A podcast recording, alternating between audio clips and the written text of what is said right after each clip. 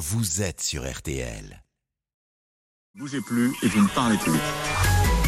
Tiens, je vous revois, mais je vous avais perdu.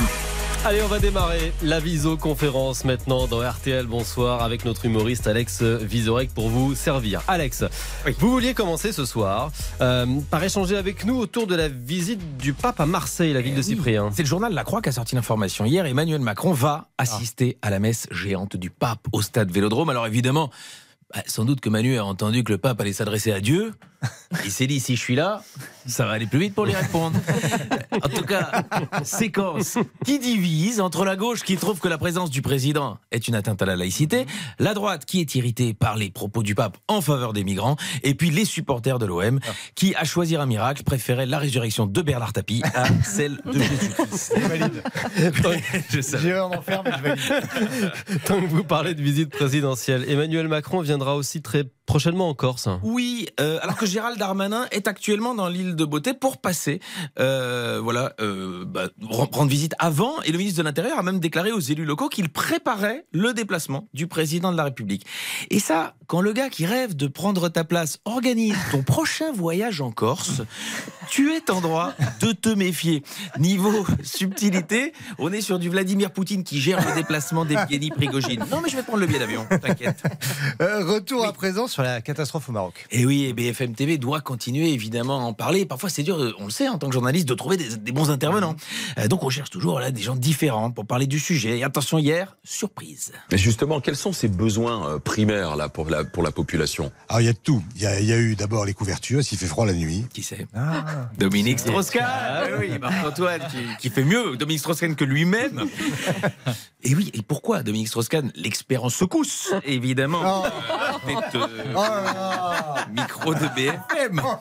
Alors, en fait, il habite depuis 10 ans au, au Maroc. Euh, alors, pourquoi c'est intéressant journalistiquement d'avoir le ressenti de quelqu'un qui, bah, qui a peut-être vécu l'événement au plus proche Donc, c'est intéressant. Écoutez. Il faut avoir vécu euh, un tremblement de terre. Comme vous le disiez, je n'étais pas là euh, lors du tremblement de terre il y a quelques jours au Maroc, mais j'ai vécu quand j'étais jeune le tremblement de terre d'Agadir et j'ai des souvenirs évidemment très présents. Il était même pas sur place.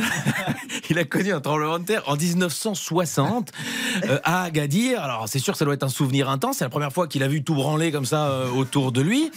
Euh, mais bon, il est surtout connu pour le séisme du Sofitel de New York en euh, 2011. Alors est-ce vraiment une bonne idée de l'interroger? Est-ce que la prochaine fois qu'il y a des inondations dans la Marne, BFM va solliciter le témoignage de Patrick Poivre d'Arvor sous prétexte qu'une fois dans sa jeunesse, il a connu une femme fontaine On ne le sait pas. En tout cas, on est très déçus pour les époux Balkany parce que légitimement, ils peuvent être euh, eux aussi déçus puisqu'ils ont une villa au Maroc. Et moi-même, si BFM m'écoute, interviewez-moi parce que il y a quelques semaines, j'ai mangé un excellent couscous au restaurant L'Étoile de Fès. Euh, j'ai quand même des choses à dire. Allez, passons au, au Téléthon maintenant, euh, Alex, car ça a été dévoilé hier. Hein. Vianney va participer au Téléthon. Et c'est- très très beau et ça, ça demande beaucoup de courage, euh, surmonter comme ça son handicap pour participer à cette Euh. grande communion. Euh, mais non, en fait, c'est pas comme bénéficiaire. Il va participer comme parrain de l'opération. Vous êtes sûr de ça? Mhm.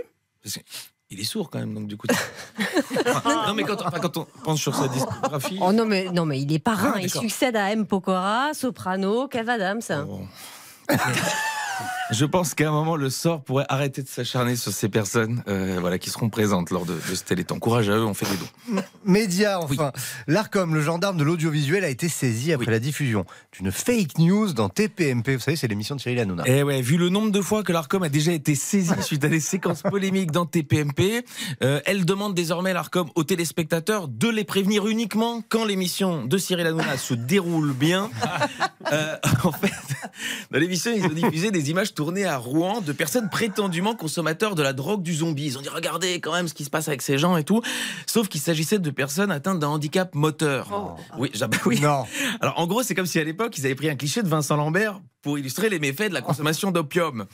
Alors après, à la décharge euh, de Cyril Hanouna, c'est il n'est pas aidé à faire la différence entre une personne déficiente et une personne droguée. Quand il regarde ses chroniqueurs, il sait jamais vraiment laquelle. Merci Alex Ah, Vizorek. est Toutes les cœur. visioconférences à retrouver, à partager sur RTL.fr, l'appli RTL et nos réseaux sociaux RTL. Bonsoir, c'est jusqu'à 20h. On vous rappelle qu'après 19h, Mored sera avec nous, le plus Frenchy des chanteurs britanniques qui va venir chanter en live notamment. Et puis on va va accueillir un autre invité dans un instant, l'invité pour tout comprendre. L'invité pour tout comprendre après le coup de gueule ce matin d'Emmanuel Béard sur RTL. 70% des plaintes pour inceste sont classées sans suite. Pourquoi la justice ne fonctionne pas? Le magistrat Édouard Durand, qui dirige la commission sur le sujet, sera avec nous. A tout de suite. Julien Cellier, Marion Calais et Cyprien Signy.